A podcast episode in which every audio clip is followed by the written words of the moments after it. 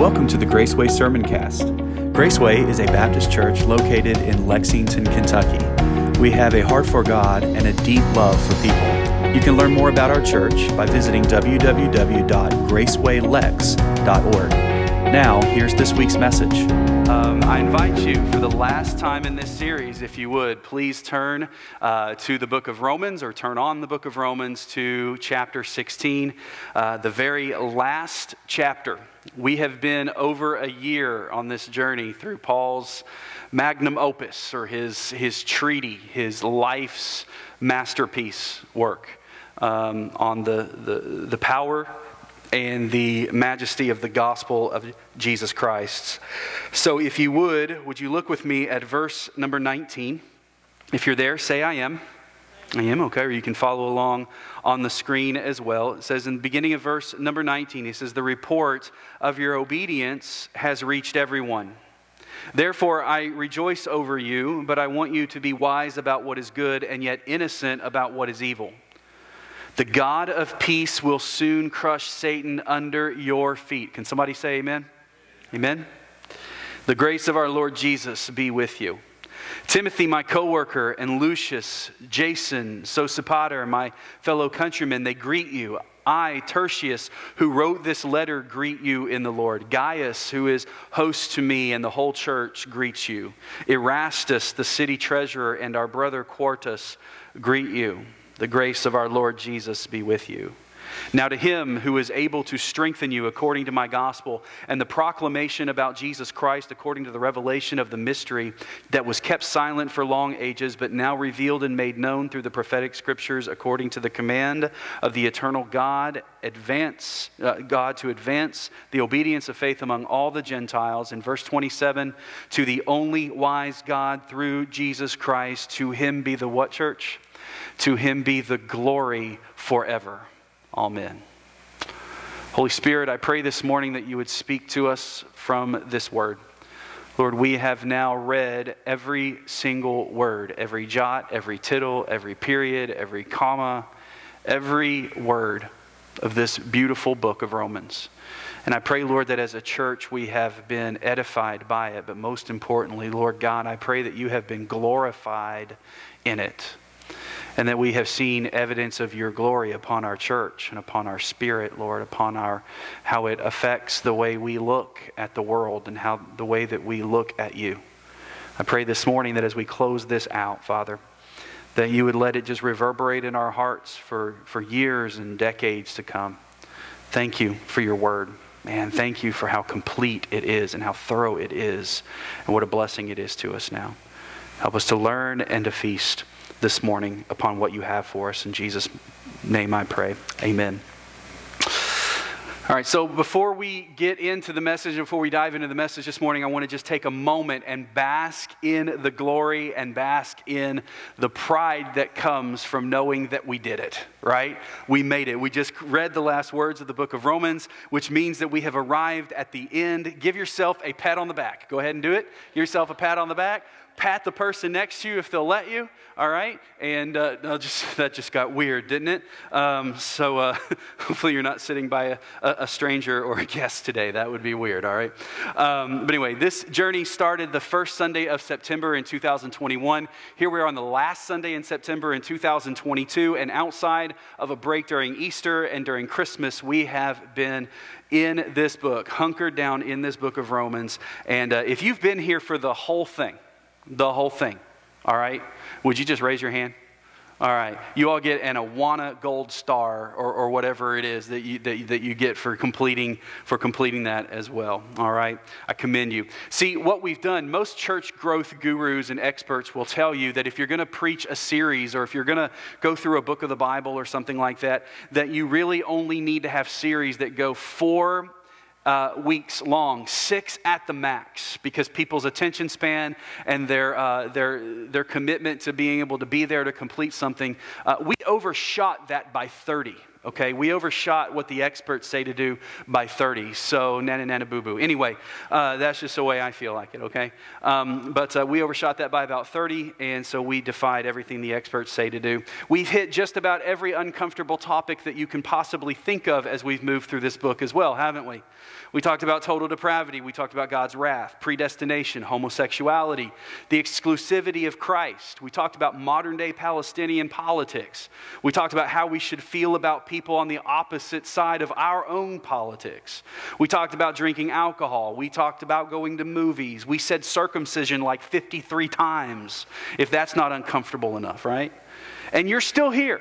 You, st- you made it through all of that. So turn to your neighbor and say, I am so thoroughly impressed with you. You are a serious Christian. You are a serious follower of God, right? But all joking aside, if you've been here for the whole series, you will know well what the subject of the book is. So help me out. After 36 message, what is the overall subject of the, of the book of Romans? The gospel of Jesus Christ. Two people have gotten that. All right. Do we need to start all over again at, at chapter one next week? Because I'll do it. Don't make me do it. All right. Um, no, the subject, the main subject of the entire book of Romans is the gospel of Jesus Christ and how it invades and pervades everything, and it should be the foundation on which we build our life. Paul's been showing us that the gospel is all we need to live the life that God has made, has made for us and has prepared for us. It's not just powerful to change us, but it's also powerful to change the world. And it explains everything that God wants us to know. Because the gospel is the good news of Jesus Christ that when I could not go to where he was, he came to me, just like that old song says. So, the key verse of the entire book of Romans, all the way back in chapter 1, verse number 16 says, I'm not ashamed of the gospel of Christ. Why? Because it is the power of God unto salvation right? For everyone for, who believes, first to the Jew and then also to the Greek and to the Gentile. You could say that, verse right there is like the Cliff Note version. It's like it's the, the whole gospel, or it's the whole book of Romans co- uh, just collided down into one verse. It's the Cliff Notes version of the entire letter. For 16 chapters, Paul has explained the power of the gospel, the necessity of the gospel, and the reach of the gospel. In chapter one, we learned what? We learned that we're all a complete wreck and mess in our sins right? We are all completely broken and we're a wreck. In chapter two, we learn that religion and our best efforts is not going to pull us out of that wreck and it's never going to save us. In chapter three, we learned that we cannot get to God on our own, but God made a way through Jesus and God came to us. This, by the way, is what separates Christianity from all other religion and all other philosophy that the world possesses today. Only in Christianity do you find that God came to man. In every other religion, man has to reach God by some form or fashion. Only in Christianity do you find we had no ability to do that, so God did it for us. Chapters 4, 5, and 6, we see that we've been made righteous by faith and we have peace with God since God has made us righteous. In chapter 7, we saw that we still have an ongoing battle with flesh and sin after we still come to Him and that there are temptations and that there are things that we must avoid as we walk with the Lord. And not only must we avoid it, but He gives us the power and the ability to do that. We saw in chapter 7, it's not a sin to be tempted, it's a sin that when we give in to that. It's a sin when we don't grasp hold of the power that we're given to say no, and we go ahead and do it anyway. Chapter 8, we celebrate that there is now no condemnation on those who are in Christ Jesus. I mean, the freedom that we have in that right there, there is no condemnation upon us. I like to self condemn myself a lot of times, and people will condemn you, and we see a lot of condemning messages and all kinds of things. But know this in Christ, there is no condemnation. Chapter 9 through 11, we saw a God who is eager to save us all. And he works mysteriously yet mercifully to that end to save us if we'll come to him. Chapter 12 is the hinge of the entire book, right? That the gospel must not only change my eternal destination, but it also changes my life here as I work towards eternity. It changes everything about us. Chapter 13 says the gospel gives us a hope that is beyond this life and to live by a kingdom mindset. In chapter 14, boy, wasn't that a fun one, right? Uh, whew, gives us a motto to live by like this If I live, I live to the Lord. If I die, I die to the Lord. Either way, I belong to the Lord, and I need to let other people belong to the Lord as well. Chapter 15, we saw that we all have this sacred role to play in carrying out the gospel mission, that we don't just get saved and wait for heaven, but we get saved and we try to take the gospel far and wide because there are those who desperately need to hear it. And as we come to chapter 16, it shifts into why the gospel is all that we need, because it's all that we could ever have. We have nothing without the gospel. The gospel is all that we ever need because the gospel transforms us, and the gospel is the hope of the world. And last week we looked at Paul's commendation and greetings of the people that he knows in the Roman church. And there was like 27 people that were mentioned men and women, Jews and Gentiles, black and white. kind of, if you, if you look at it from a political standpoint, liberal and conservative, all of these people were like this melting pot in the body of Christ. And it was a picture of the fact that this is what God intends for the gospel to do. It intends for the gospel to unite all of us, different and divided as we may be, unite us around the main common denominator of all of us. All of us are dead in our trespasses and sins, and all of us need a Savior. That there's not a person that's more lost than another person. If we're lost, we're lost. That there's not a person that's like, I'm lost, but I'm closer to salvation than you are. No, if you have not come to Jesus, you can't find salvation. So we focused on that, and now this morning we look at another list of people, and these are the people that aren't in Rome. These are the people that are actually in Ephesus, where Paul is writing this letter from. It's a smaller list, but we see some names in there that show us the same thing that we're going to look at in just a moment, too. We see this commendation of people that are with him, sending greetings along with Paul to the church at Rome as well. And you know what? I can't help but marvel at this how the gospel unites all of us. I've had the privilege and the honor of being able to go to a few other countries uh, outside the United States on missions trips, and I've sat in worship services in other parts of the world. And one thing I know that while I may not be understanding all the language that is being spoken, while I may not understand a lot of the things that are taking place, while they may have different aspects in their service that we don't do in, in the United States, there is one common denominator, and that we are worshiping the same God and Father and Holy Spirit. And that is what binds us together. So the gospel is beautiful. The gospel is what binds us together. And then we see in this passage, we see this closing doxology, this praise and this admonition of God. Because as Paul is winding down 16 chapters of musing over the gospel, of stressing over the gospel, remember chapter 9 when he's like, I can't figure all this out. Remember all those things? He's winding down this book. We see that all he's got left to do is just to praise God and say, God, thank you that there's even a gospel to write about. Look what he says again in verse number 27 To the only wise God, through Jesus Christ to him be the glory. That word glory in Greek is doxa, which means all praise, all honor, all majesty, all loyalty, all servitude. All of it is due to him. To him be the glory forever. Amen. Not just glory for a moment, but glory forever. Here's what the gospel does for us the gospel places us in a permanent posture of praise. The gospel places us in a permanent posture and praise because this gospel is glorious. And that's the title of the message this morning as we close this out. This whole series, we have a glorious gospel. This glorious gospel. I want to look at six things, and I promise these are very quick points. They're very self explanatory here in the passage. So we're going to move through these very quickly. As we close out on this treatise, treatise of the gospel of Christ, this must be our central understanding. What we walk away remembering most is that we preach a glorious gospel. We've been gloriously saved by a glorious gospel, and that this gospel is the key to man's chief end. The Westminster Shorter Catechism, which is an old statement that was written several, several centuries ago, states this that man's or humanity's chief end is to glorify God and to enjoy Him forever.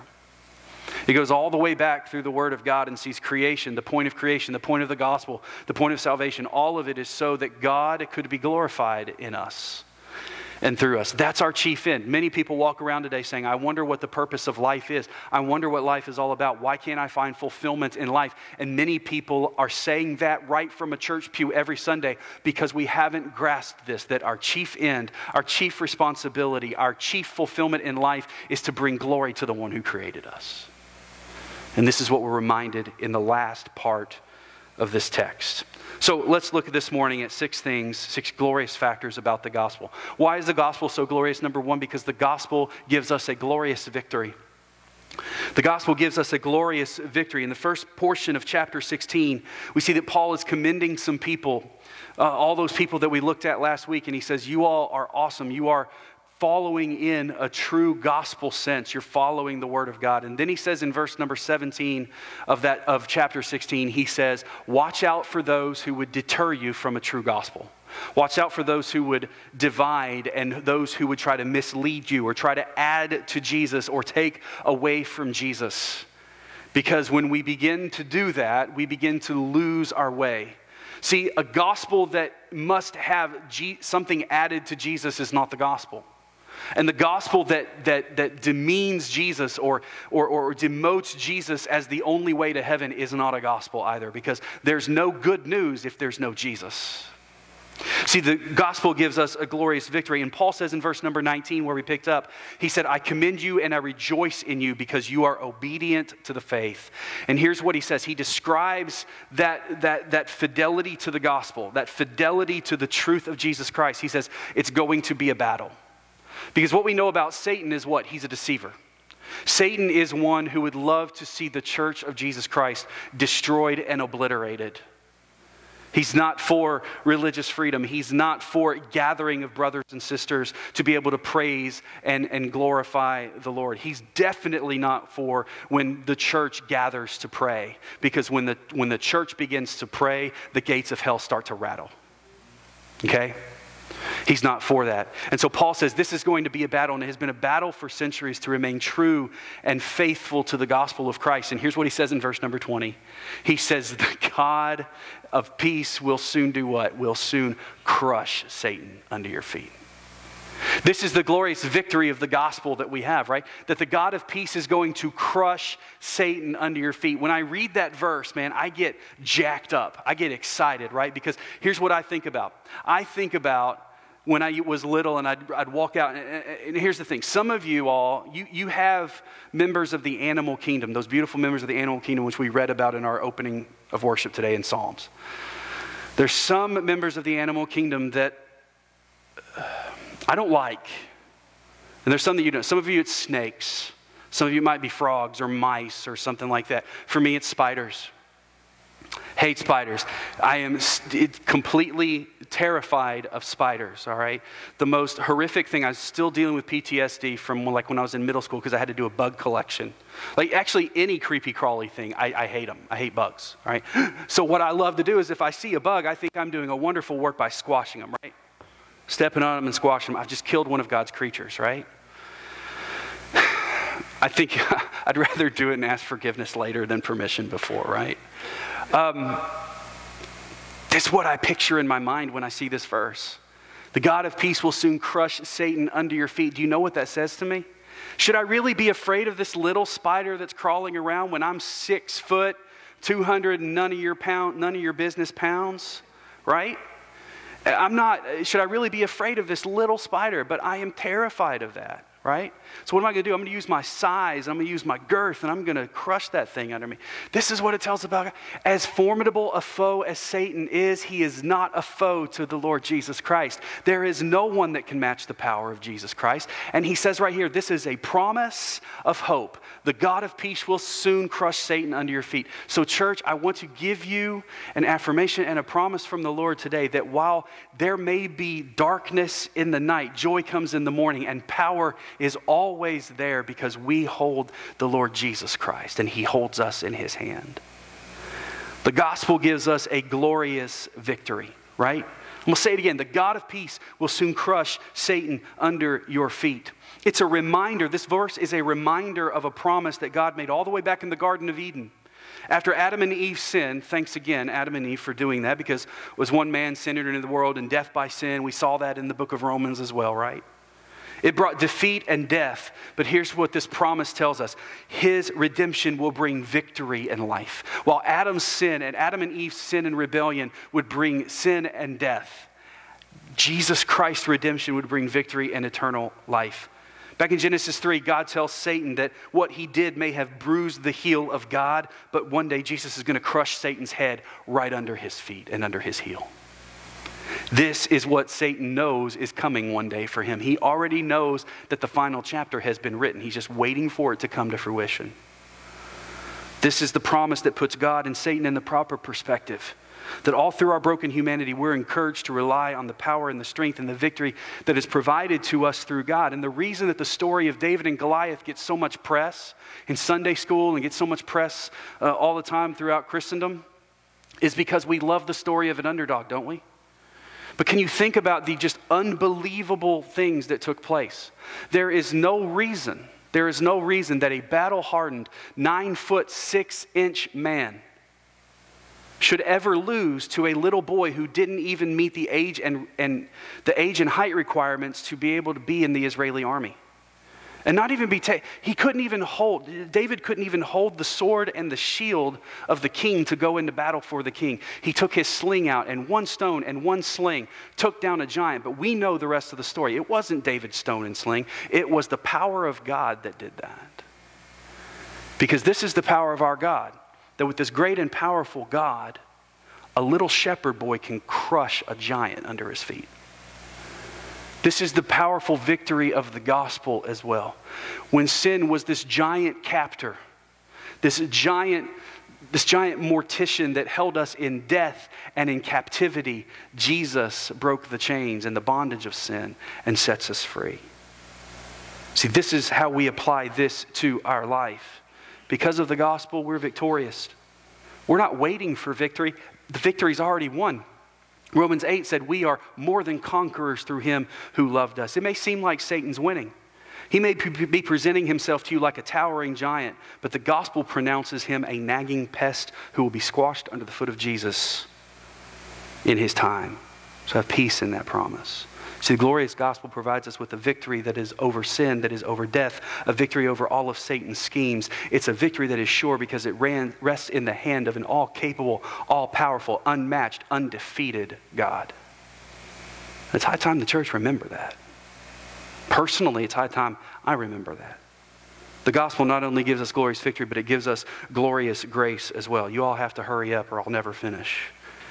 In the latter part of verse number 20, we see a standard and formal statement of comfort and encouraging, encouragement. Right after that promise that God's going to crush Satan under his feet, what does he say? The grace of our Lord Jesus Christ be with you. And in the Greek, the intent is an ongoing grace. It's to be with you forever. So, sandwiching the victory that we have in Christ is between peace and grace in Jesus. Someone once defined grace in an alliterative form, saying God's riches at Christ's expense. See, God, in His unmatched love and His mercy for us, provided Christ to give Himself on the cross as a sacrifice for our sins. We were undeserving. We had no business approaching God. We had no business even coming to Him and saying, Would you please be merciful to me, a sinner? Yet, because of His love and His grace, through Jesus Christ, we have that ability to do that. See, this is God's grace that a sinner can find forgiveness. This is God's grace that rebels can find redemption. And it is also God's grace that death, that the dead can find life and that the slave can be made free. We don't deserve any of that. Sinners don't deserve forgiveness, but we're offered it in Jesus' name. God's riches at Christ's expense. You know what it cost for that sin to be forgiven? The life of Jesus Christ. One, God's one and only Son. Rebels can find redemption. Rebels don't deserve a second chance. You know what it cost? It cost Jesus, who didn't deserve to die, to die for us. Once again, we need to be reminded that the glorious nature of the gospel is that when I could not come to where he was, Jesus came to me. That's grace. That when I couldn't come, when I was paralyzed in my sin, Jesus, the God and creator and sustainer of everything, came running to me. This is the glorious gospel of grace. Grace that goes with us, grace that never ends, and grace that we don't deserve. And it's not just a one time hit of grace. Grace at salvation means grace that carries us all the way through our life. Some of us, we need to be reminded that grace is not just my ticket into heaven. Grace is the, it's just the, the purveying status of my life. We live under grace every day. It's a grace that never ends. So the gospel gives us glorious victory. It also gives us glorious grace, but it also provides us with a glorious partnership. This is what we see in verses 21 through 20 uh, through 24. We see Paul talk about these other people that are around him. Because of the gospel, because of the grace that goes with us, we have a partnership with Christ, the Holy Spirit that lives within inside of us. So we have a partnership with God Almighty. But we also have a partnership with his family too. Look at verse 21. Timothy, my co-worker, Lucius, Jason, Sosipater, my fellow countrymen, greet you. I, Tertius, who wrote this letter, greet you in the Lord. Gaius, who is host to me, and the whole church greets you. Erastus, the city treasurer, and our brother Quartus greet you. Last Sunday, we saw Paul make these personal remarks about all of the people that were in Rome. Now he begins to make personal remarks of those who were with him in Ephesus. When we see that list of names, we learn a little bit about the kind of people that Paul ran with. Timothy is the Timothy you're thinking about. First and second Timothy, it's him. He's the main elder or the pastor there at the church in Ephesus where Paul is at while Romans is being written. Lucius is really unknown, not a whole lot is said about him. A lot of people believe that this is just the Latin form of Luke. And if it is, then that would be the Luke who wrote the Gospel of Luke and also the Dr. Luke who wrote the book of Acts. Jason probably gave Paul some hospitality and a place to stay when he was in Thessalonica. Sosipater is mentioned as being a man from Berea and accompanied Paul in Acts chapter 20. Tertius, it says, was the writer of Romans. And say, okay, I thought Paul was the writer. Paul is the writer. Paul is the one who God gave the words to write, but he dictated them to a man named Tertius. Paul had a horrible eye disease and some other ailments that kept him many times from being able to put pen to paper and write things for people to be able to read legibly. Paul had horrible handwriting, let's just say that, okay? So he grabbed a guy named Tertius and he said, Hey, can you write this legibly so people can see, so people can see in, the, in, in Rome? And that's what Tertius was there for. Gaius is probably the same Gaius that is noted in, in 3 John to be so hospitable and is also hosting Paul while he's there in Ephesus and Erastus is the city treasurer. Here's, here's what we get from this Paul is mentioned as being probably, when you think about the hall of fame of people in the Bible, Paul's right up there, especially in the New Testament. We have 75% of the New Testament because of Paul. Great missionary, planted churches throughout Asia Minor. Many of what, I mean, just about what we, what we do today uh, as believers in Christ today, thousands of years later, have to do with the Apostle Paul. But the Apostle Paul wouldn't be the Apostle Paul without the Timothys and the Tertiuses and the Gaiuses and all those people. Here's what we get at the gospel unites us into a partnership with one another. This is why the church is important. This is why we need one another. This is why the word tells us to be kind to one another. This is why the, the word tells us to uh, look favorably upon one another, to give each other grace, because the gospel is an extreme work and it needs a good partnership together. So the gospel gives us this wonderful partnership, not to mention the partnership that we have with the Holy Spirit, who Jesus said, I'll give you a comforter after I'm gone, and who'll lead you and guide you. The gospel also gives us a glorious strength. I told you I'd be moving fast through these points. This goes right along with that glorious victory that we have. There'd be no assured victory if there wasn't an unmatched power from God. We couldn't have hope of victory if we didn't have the assurance of his power to provide it.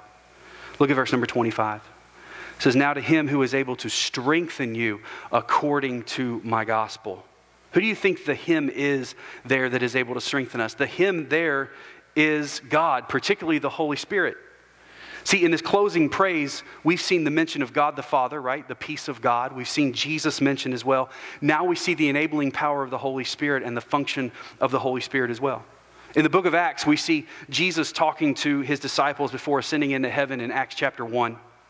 And he promises them that when he leaves, the Holy Spirit will come and will give them power. For this great victory that they're going to win in the gospel, he says, I'm going to give you power when I leave. And in, in Acts chapter 1, verse number 8, it says this But you will receive power when the Holy Spirit has come upon you, and you will be witnesses in Jerusalem and in all Judea and Samaria and to the ends of the earth. So not only are we promised victory, we're promised the power for that victory. You know what that means? That means we just rest in the grace of the gospel and we walk faithfully where He sends us and He provides us the victory. So we're promised the power of the Holy Spirit to bear witness. You may be sitting there right now saying, but I don't feel like his power is necessarily flowing through me right now. It's definitely not showering down on my life. I've been asking for him to show me strength. I've been asking for him to show me wisdom. I've been asking for him to show me guidance for a while. And I feel like all of the fountain is just turned off coming down from heaven right now. I was talking with someone this week and we were discussing how difficult it can be to praise God when it feels like He's silent or when the answers to our prayers are no. I struggle with no, don't you? Never have liked that word no, right? But you know what? Something just like we sang just a moment ago that God is so good. He's so good. Here's what that means that even his no's are good. His no's are better than the yeses that we want that we don't need. That means that we can trust him and we can trust his power. That even if he says, No, I won't do that right now, the fact that he is powerful enough to do it should he choose means I'm on the right team. The gospel is power. Back in Romans chapter 1, remember what he said in verse number 16? For I'm not ashamed of the gospel of Christ. Why? Because it is the power of God unto salvation. This message, this message that we preach every Sunday, when I get to stand up and say, God loves you and He gave His Son for you, and if you would trust in Him, He would save you. This message is power. It's not how I deliver it, it's the message itself that is power. It's not how you deliver it, it's the message itself that is power. The only way that we hold back the power of the gospel is by not sharing the gospel. So we're called into this partnership to get the gospel out far and wide. And when we withhold the gospel, we withhold power to change the world. God forbid, God, listen, God forbid we ever get to the place where we get used to or we get underwhelmed by the miracle of a lost sinner, of a lost sinner finding grace in Jesus Christ. That should get us excited. It causes heaven to throw a party every time. What does it do to us? Do you realize the power? Sometimes we have to be reminded of the power that it takes to save us it took the God of this universe wrapping himself in flesh, leaving heaven to come to earth to bear all the sin of humanity on his shoulders. It was so gruesome and grotesque a sight when Jesus was on the cross that his own father turned his back on his only son because the sight was so hideous and gruesome. There was a power so great that when the redemption work was done, an earthquake tore through the land and the skies were dark and the temple veil rent in half. It was a power that literally shook the world when Jesus did the work of redemption. It was a power so great that when Jesus rose from the grave, it moved a boulder and it knocked out two elite Roman assassins. It's a power so great that it has reached the vilest sinner and cleansed them to be white as snow in the eyes of God. It's a power so great that it's been doing it for centuries and millennia and will continue to do it until God returns. It's a power that will live long after us. The beauty of this, it's also a power that invites us in to be part of it. And many times what we do is we struggle with that. I'm too busy for that, or I'm too shy for that, or I'm too. We find excuses not to engage in that. This is why we sing that song, There is power, power, wonder working power in the precious blood of Jesus. It's a power that stays with you and that we live in every day. The gospel, as well, gives us a glorious proclamation. Number five. The gospel gives us a glorious proclamation. Look at the last part of verse number 25. He says, Now to him who is able to strengthen you according to my gospel and the proclamation about Jesus Christ, according to the revelation of the mystery that has been kept silent for long ages, but now revealed and made known through the prophetic scriptures Note this when Paul says that it's his gospel, he's not claiming a copyright on it. Just because he wrote Romans to explain the gospel thoroughly doesn't mean he's saying it's mine. He's saying it's mine because it's what's personally affected and changed him. That he has a personal relationship with Jesus Christ, who is the good news of the gospel. When we say this, it's our gospel as well. Let me ask you a question Is the gospel something that you own? Do you possess it? Is it something that you can say, This is my gospel? This is the best part of me. This is the best news that I can share. Because that's what gospel means, right? It means the good news. When we get together with friends and family and we start sharing stuff, we start sharing news and what's going on, you say, Well, what's new with you, right? What if you just said, Well, let me tell you the goodest news that's news with me, and that is the gospel of Jesus Christ? May send them running, I don't know. But the thing is, do you honestly believe that the gospel is the best part of who you are?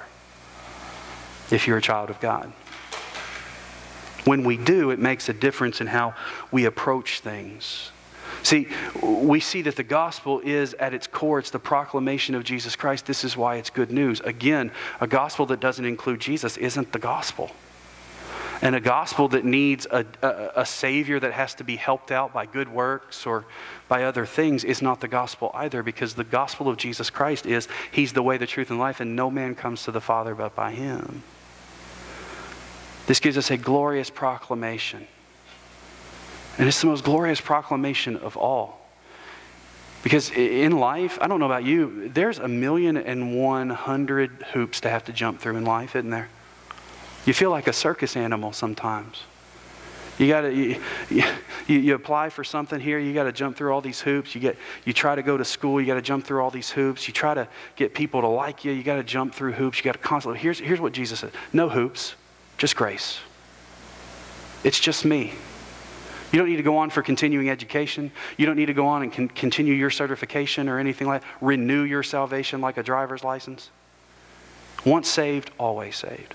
This is a glorious proclamation that in Jesus Christ I can be set free forever and I can have grace that never ends. That's a glorious proclamation. See, think back through the Old Testament, man. Think about thousands of years of struggle of God's people clinging to a promise that a Messiah would come and set up his glorious kingdom and, and, and, and set them free.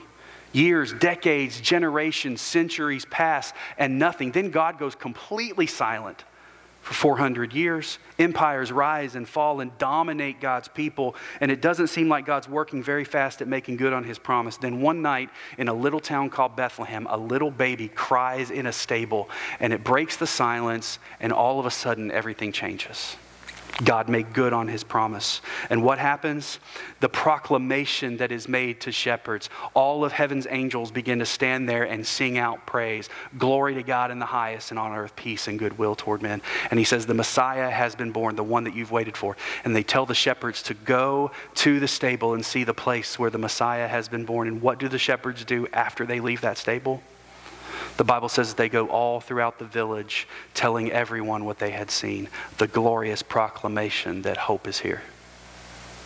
After Jesus rose from the dead on Easter, Jesus rose from the dead, what happened? When Jesus appeared to Mary, he said to Mary, Go and tell my disciples that I have risen the glorious proclamation of the gospel.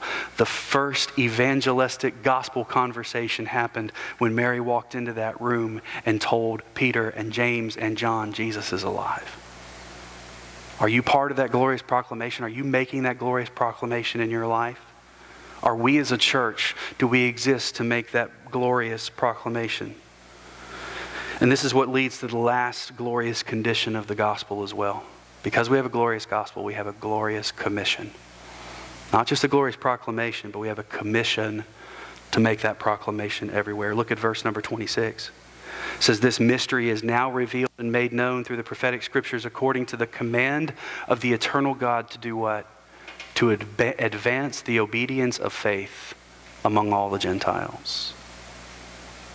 Paul is reminding us of what Jesus said back in Matthew before he ascended into heaven to go and tell the world, to go and make disciples, to advance the gospel everywhere. This is a commission that we go into all the world and advance the gospel. And may I say this? I've said this a million times. This is not the great suggestion, this is the great commission. It's a command, it's what we're told to do as believers. So let me ask you a question this morning as we prepare to close out this entire series. That last verse right there, he said, To the only wise God be glory forever. This is the way we glorify God. We live by the glorious gospel and we share the glorious gospel. Are you, how are you advancing the gospel? How are you advancing the gospel in your world, in your circle of influence? So I don't know how to begin with that. Let me give you one thing you can do.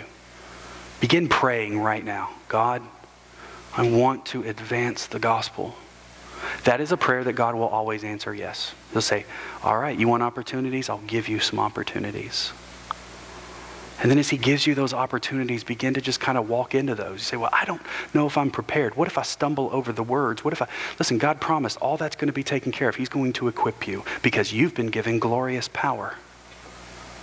What if they say no? What if they turn it down? They're not rejecting you, they're rejecting Jesus. And know this you've been given glorious victory. This is the beautiful gospel of Jesus Christ. We must share it. The gospel and the glory of God is the chief end of humanity. That's what the catechism reminds us of. So the question I ask this morning as we close out is Are you glorifying Him in your life? Romans 1 all the way through 16 has been just this path to glorifying God through the gospel of Jesus Christ. Think back over that. What, what are the things that God really kind of grabbed hold of you as we walked through this book? Those might be the areas that God is saying, hey, Give me glory in this. Maybe it's a, a, a, fear or you're afraid of giving him faith in an area. Glorify him by giving your faith. Maybe you haven't come to a place yet where you say, I don't know if I can trust him for my eternity. We can't glorify him until we look to him as our only hope. If you don't know Christ as your Savior today, come today and be saved. Be made new by him. But as we bow our heads and as we close our eyes this morning, if God is speaking to you, maybe you need to rededicate your life. Maybe there's somebody that God has laid on your heart that, that, that you work with at school or that you're, you know, whatever. Maybe it's somebody that you live with.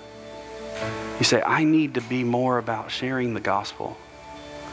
Or maybe as a home, maybe as a family, you're saying, you know what, we, we need to let the gospel just pervade everything. Maybe it's a time of just committing, Lord, help me to be more about the gospel than I've ever been before. Heavenly Father, do your work in our lives today as we respond to you now. In Jesus' name, amen. As we stand today, if you need to come for any reason to pray or somebody's laid, God's laid somebody on your heart, or maybe you need to just talk about salvation or taking just steps in your faith, whatever reason, whatever reason, would you come today?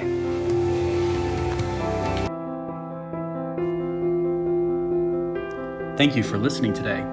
At Graceway, our strongest desire is to glorify Christ by telling everyone about His grace.